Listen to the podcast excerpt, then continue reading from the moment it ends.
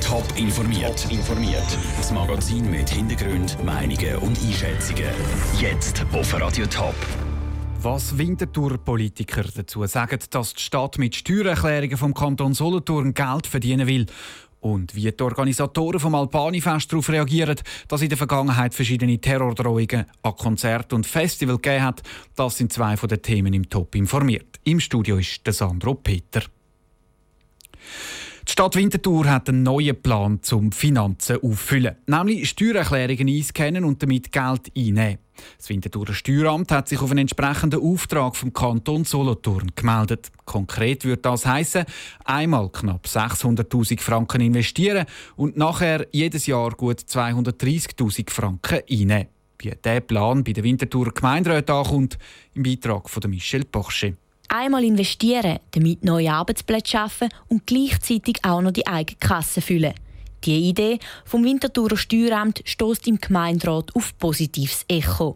Trotzdem muss der Auftrag, der auf 5 Jahre angelegt ist, kritisch angeschaut werden, sagt der Gemeinderat Stefan Fehr von der FDP. Das heisst, die Investitionen müssen für 5 Jahre auch abgeschrieben werden und man stellt anscheinend auch mehr Leute ein. Die Frage ist dann einfach, was passiert in 5 Jahren mit diesen Mitarbeitern? Darf man die Leute dann einfach wieder abbauen? Also ich glaube, da muss man sich dann schon klar sein, in welcher Verantwortung dass man hineingeht, den Leuten gegenüber, die man da anstellt. Auch auf der Seite der Linken kommt die Bewerbung grundsätzlich gut an. Die Stadt Winterthur scannt ja jetzt schon jedes Jahr rund 370'000 Steuererklärungen von diversen Zürcher Gemeinden. Die dürfen neben dem externen Auftrag aber nicht vergessen gehen, betont der Gemeinderat der Grünen, Christian Griesson. Dann, wenn alle Leute Steuererklärung einreichen, dass dann die möglichst schnell scannt sein müssen.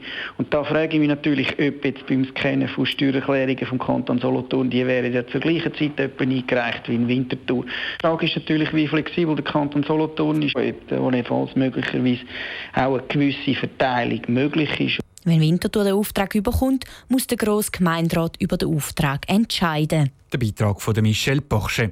Bis jetzt hat die Firma im Kanton Zürich die Solothurner Steuererklärungen eingescannt.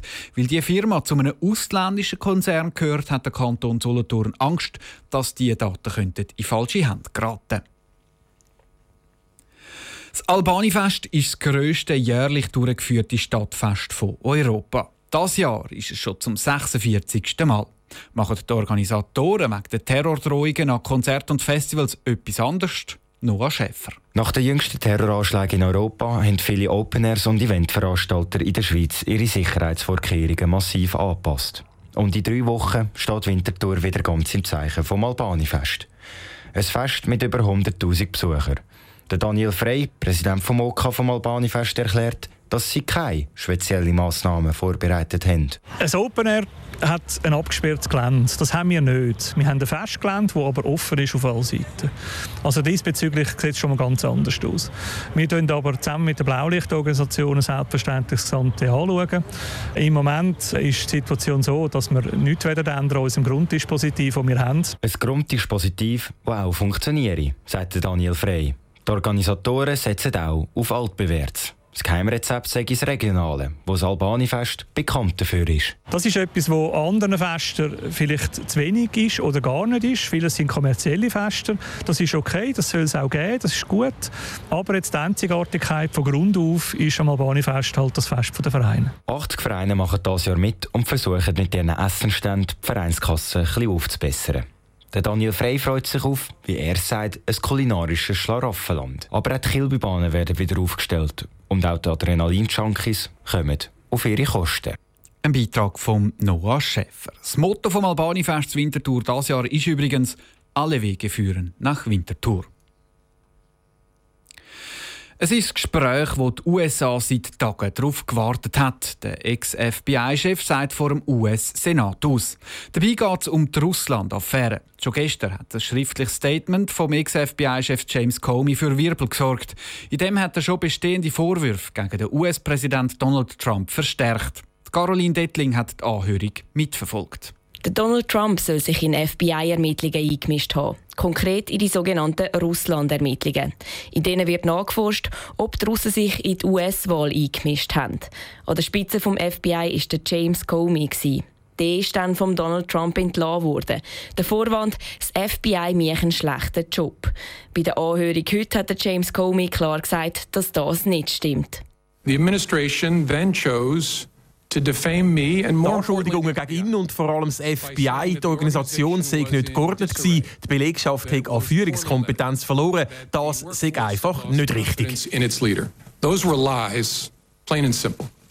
Es besteht jetzt der Verdacht, dass Donald Trump den James Comey entlassen hat, weil der einer Bitte nicht nachgekommen ist. Donald Trump hat ihn nämlich darum gebeten, einen Teil der Russland-Ermittlungen einzustellen. Konkret die Ermittlungen zum Michael Flynn, der im Wahlkampfteam von Donald Trump mitgewirkt hat. Wenn das wirklich so war, dann könnte am Donald Trump vorgeworfen werden, dass er die Justiz unterbindet. Die Frage ist jetzt aber, ob das strafrechtlich verfolgt werden kann, sagt der Amerika-Experte Martin Thunert. Das eine, was ein Präsident bedrohen kann, ist die Frage, kann er, während er im Amt ist, überhaupt strafrechtlich verfolgt werden? Da gibt es keine hundertprozentig klare Meinung, aber die Tendenz geht dahin, wahrscheinlich kann er erst strafrechtlich verfolgt werden, wenn er nicht mehr im Amt ist, wenn er wieder Privatperson ist. Was das aber möglich wäre, würde sich weiter die Frage stellen, ob die Mehrheit vom Parlament ein Amtsenthebungsverfahren würde einleiten. Ab dem 7. sagt James Comey auch noch in einer nicht öffentlichen Anhörung aus. Ob das dann langt, um eine strafrechtliche Verfolgung gegen Donald Trump einzuleiten, wird sich zeigen. Der Beitrag von Caroline Detling. Top informiert, auch als Podcast. Mehr Informationen gibt's auf toponline.ch.